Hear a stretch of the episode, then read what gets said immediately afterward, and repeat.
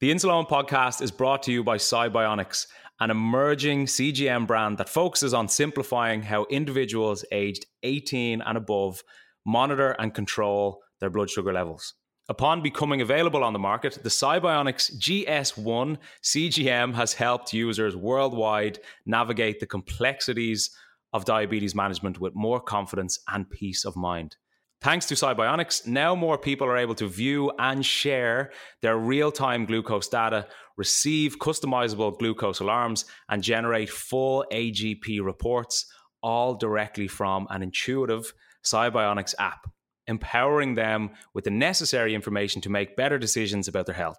SiBionics combines data accuracy and comfort of wear, which is important to us all, with a feature rich app. The 14 day scanning free and calibration free SiBionics GS1 CGM aims to deliver reliable, seamless diabetes management experiences. For more, check out sibionicscgm.com.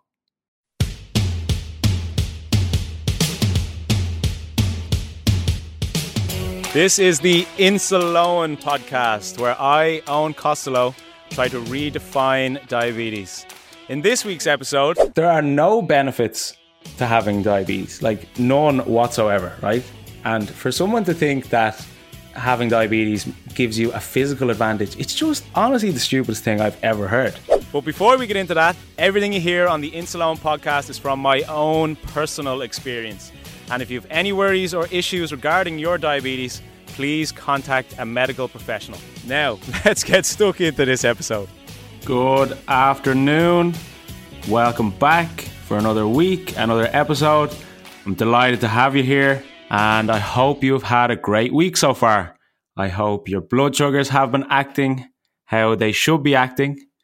And I have to say, I've had a good week myself. I had my my diabetic blood test results, my A1C results this week.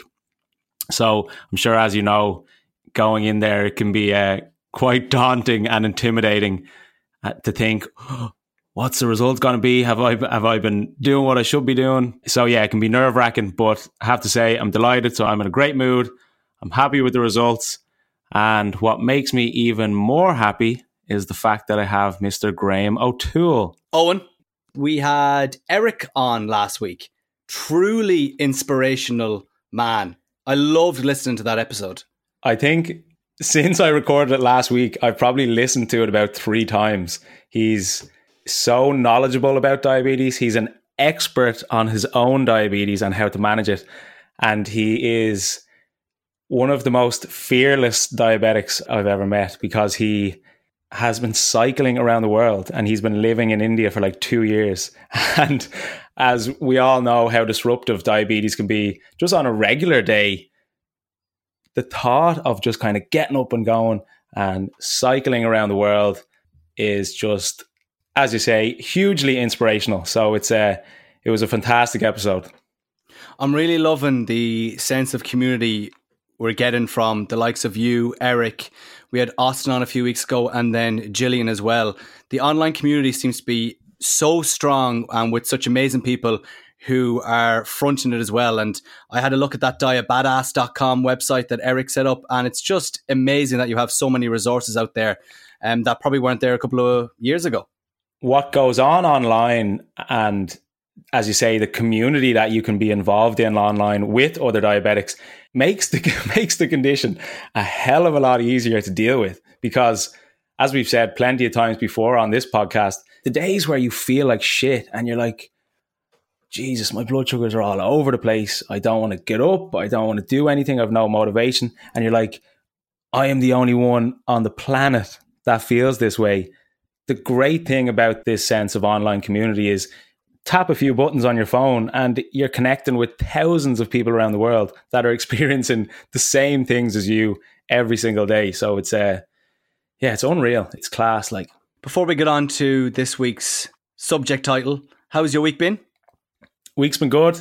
I know I refer to it pretty much every episode in recent times, but the weather in Ireland is just so nice recently. It really makes the pandemic easier to deal with. I was out in the garden a good few times this week just working from the laptop and uh, got pretty badly burnt. I have to say, I'm like a lobster walking around. You're, you're a little bit rouge in the face. yeah, exactly. It's also I'm in the attic room of my house, so I have two big windows. Now it's a great space, and I've like turned it into an office while I'm here. But the sun just directly shines in through these windows and it's almost like it's a magnifying glass into this room. So right now I am it's as if I'm sitting in a sauna. I really want to open my window here, but there's a guy two houses down fixing a lawnmower and he keeps smashing with the hammer. So it's very annoying. Let's talk about this week's episode. We're going back to, I think it was one of my favorite episodes to record. It was the first time we tried to debunk some of the myths that you have come across or have been asked in the past.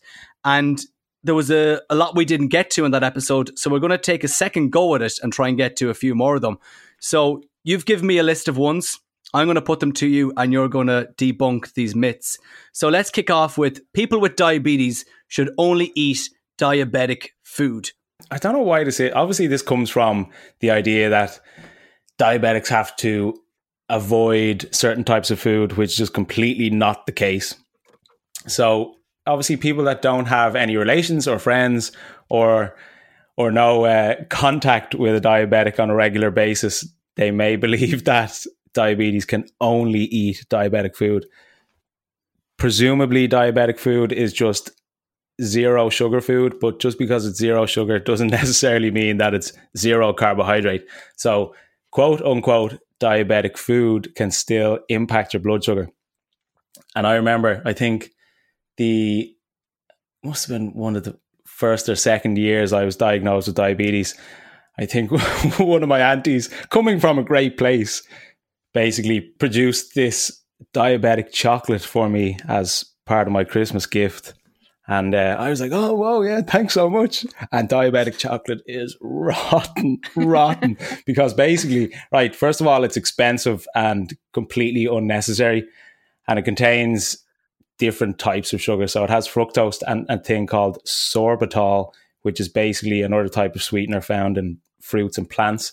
But that can act as a natural diuretic and act as a laxative. So if you're to mm. eat a lot of diabetic food, you might spend a lot of time on the toilet.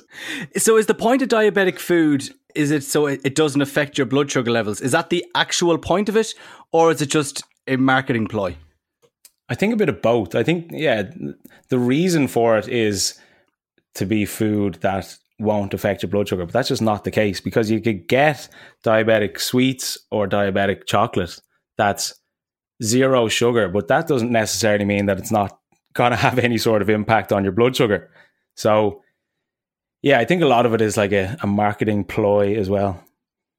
I'm so, so embarrassed this week. I sent you on the picture. Uh, I was scrolling through my Instagram from years ago trying to find a specific photo, and I came across me sharing a picture of you. I was oh, like, "What's yeah. this about?"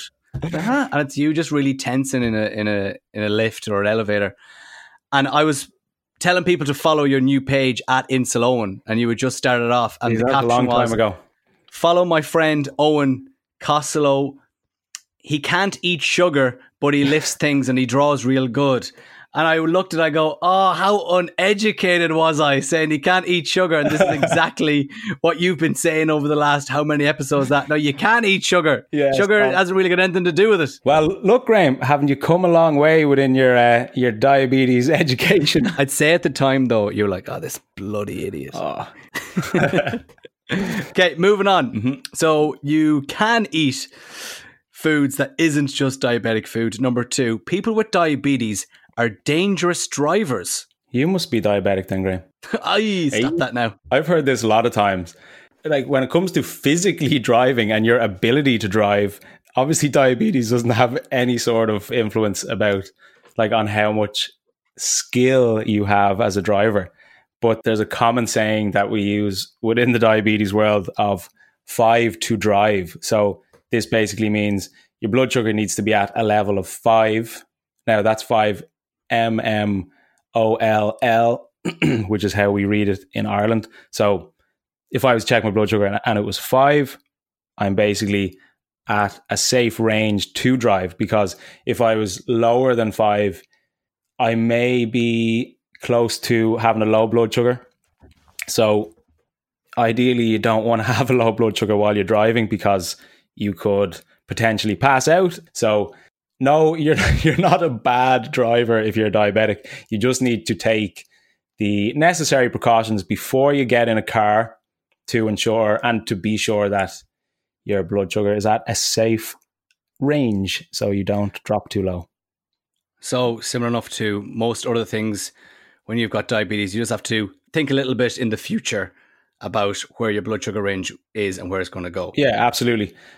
I always say that living with diabetes, you need to live consciously. And obviously, somebody like you, Graham, who doesn't have diabetes, you can just kind of go about your day and jump in your car whenever you want and off on your way you go obviously with diabetes, it's important to think ahead and be like, mm, okay, well, I'm getting in the car now. I may be driving for 15 minutes or 30 minutes or an hour or whatever it is.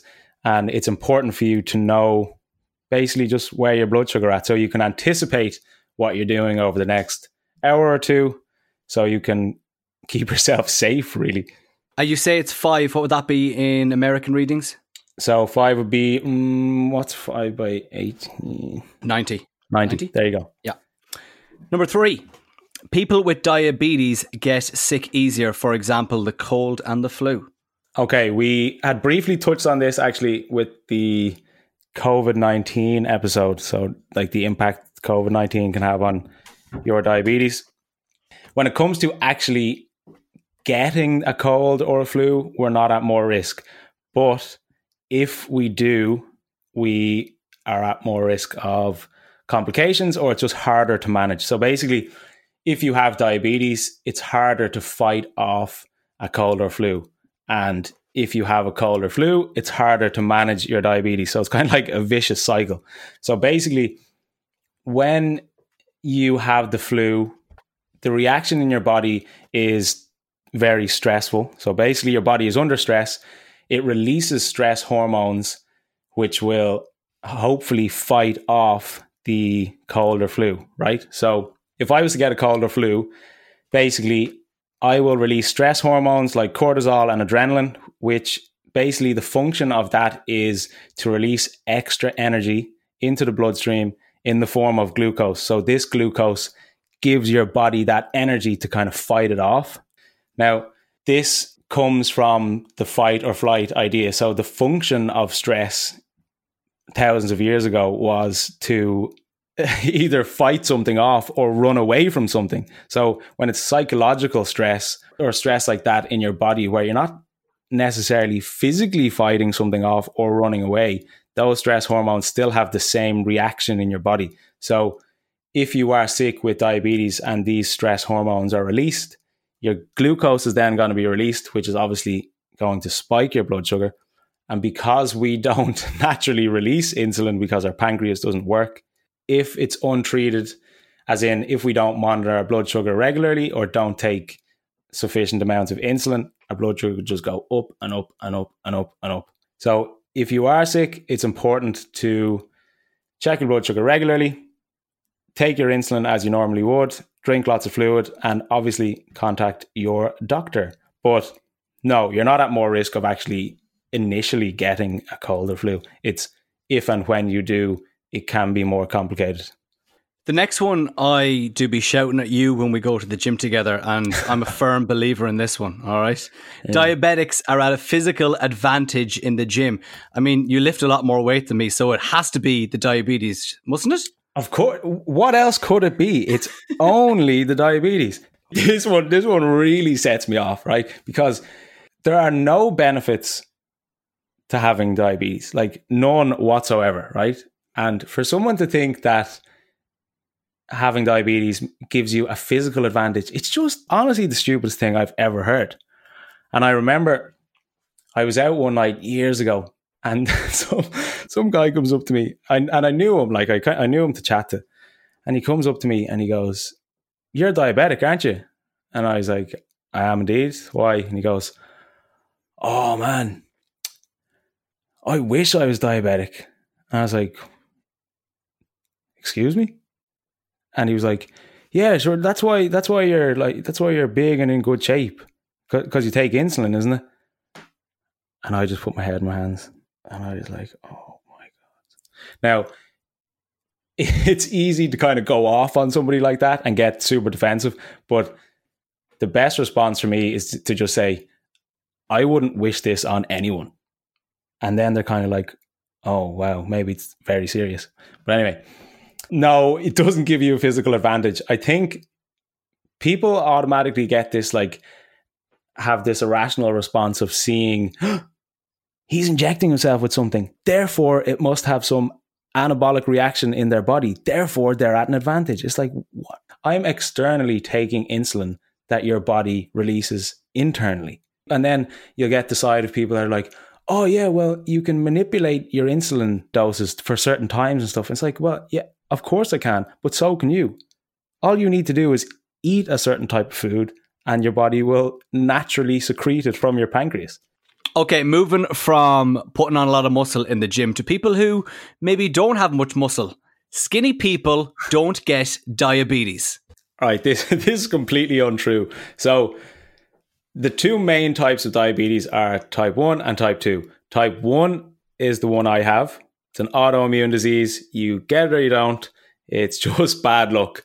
Type 2 is generally associated with obesity but you don't have to look fat basically to get type 2 diabetes. So it will come down to insulin resistance and you can have internal fat which is visceral fat that basically surrounds your organs, right? So it's not visible fat under your skin, but because your organs are being surrounded by fat, that then can make you resistant to insulin and lead to type 2 diabetes.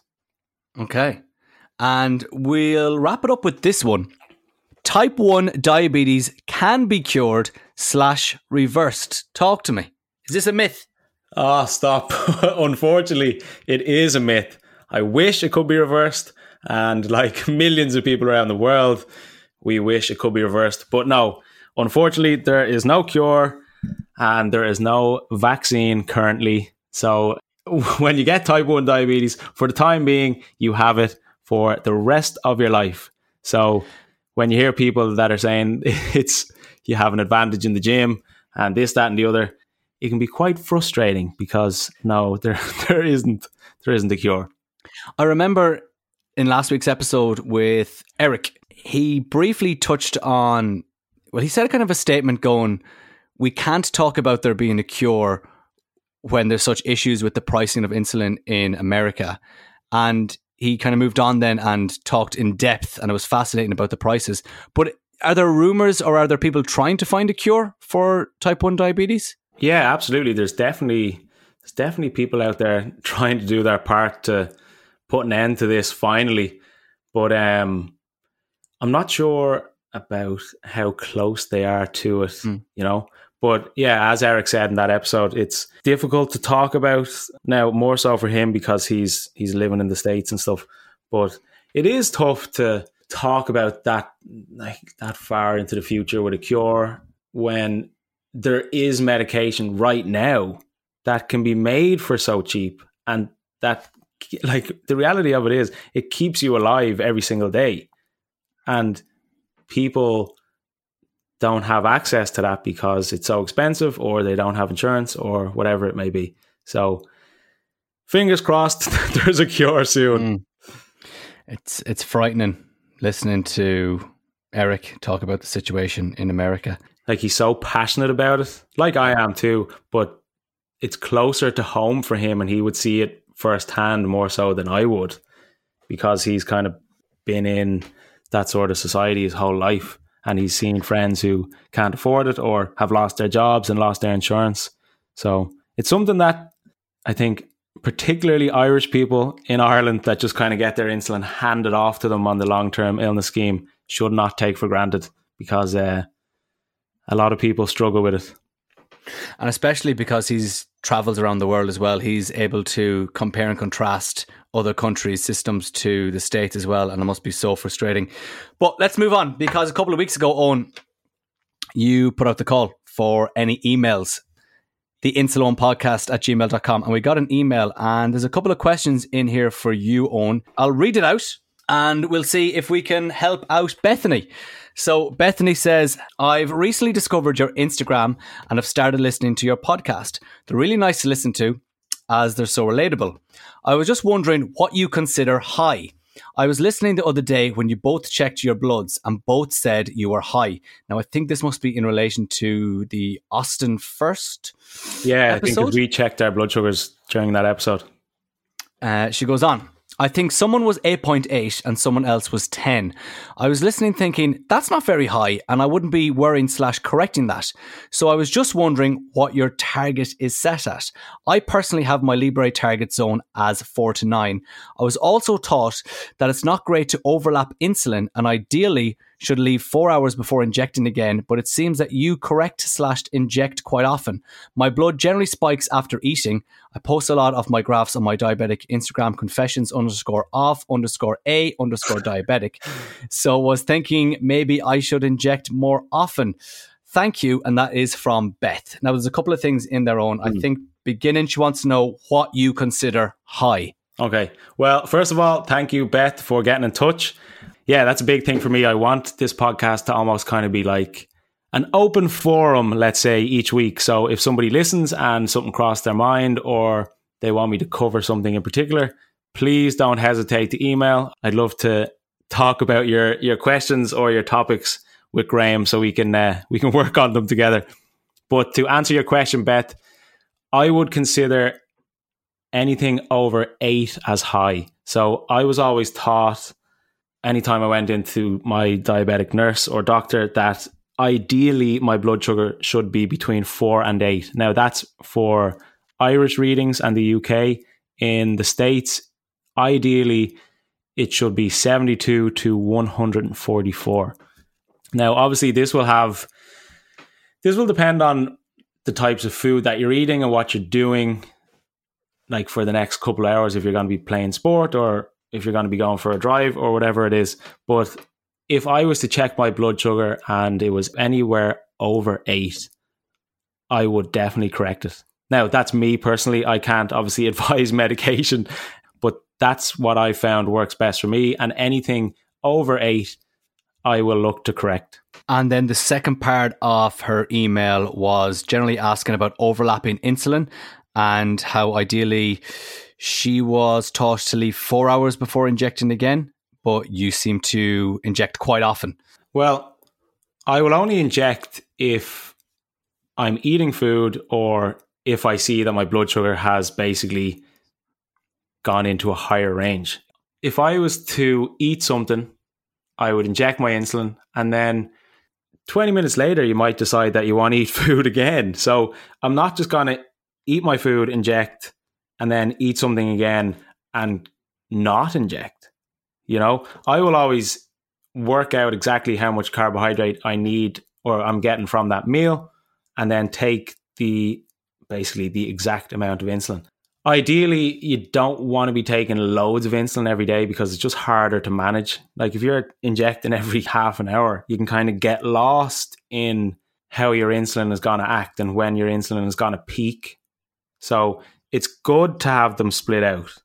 But if I have a meal and then half an hour later I want to eat something, I'm gonna take my insulin for that meal too. Yeah. So you're kind of doing it on a case by case basis where if you're eating a lot one day, you will probably inject more, but if you're maybe not eating as much, not being as active, you probably you probably don't. So it basically depends on how active you are and how much you're eating. Would that be right? Yeah, exactly. I think because every day in our week is different, that will basically translate into our insulin doses being different. So you need to kind of be able to manipulate your insulin dose based off your nutrition that day or your activity that day or whatever can impact your your insulin dose.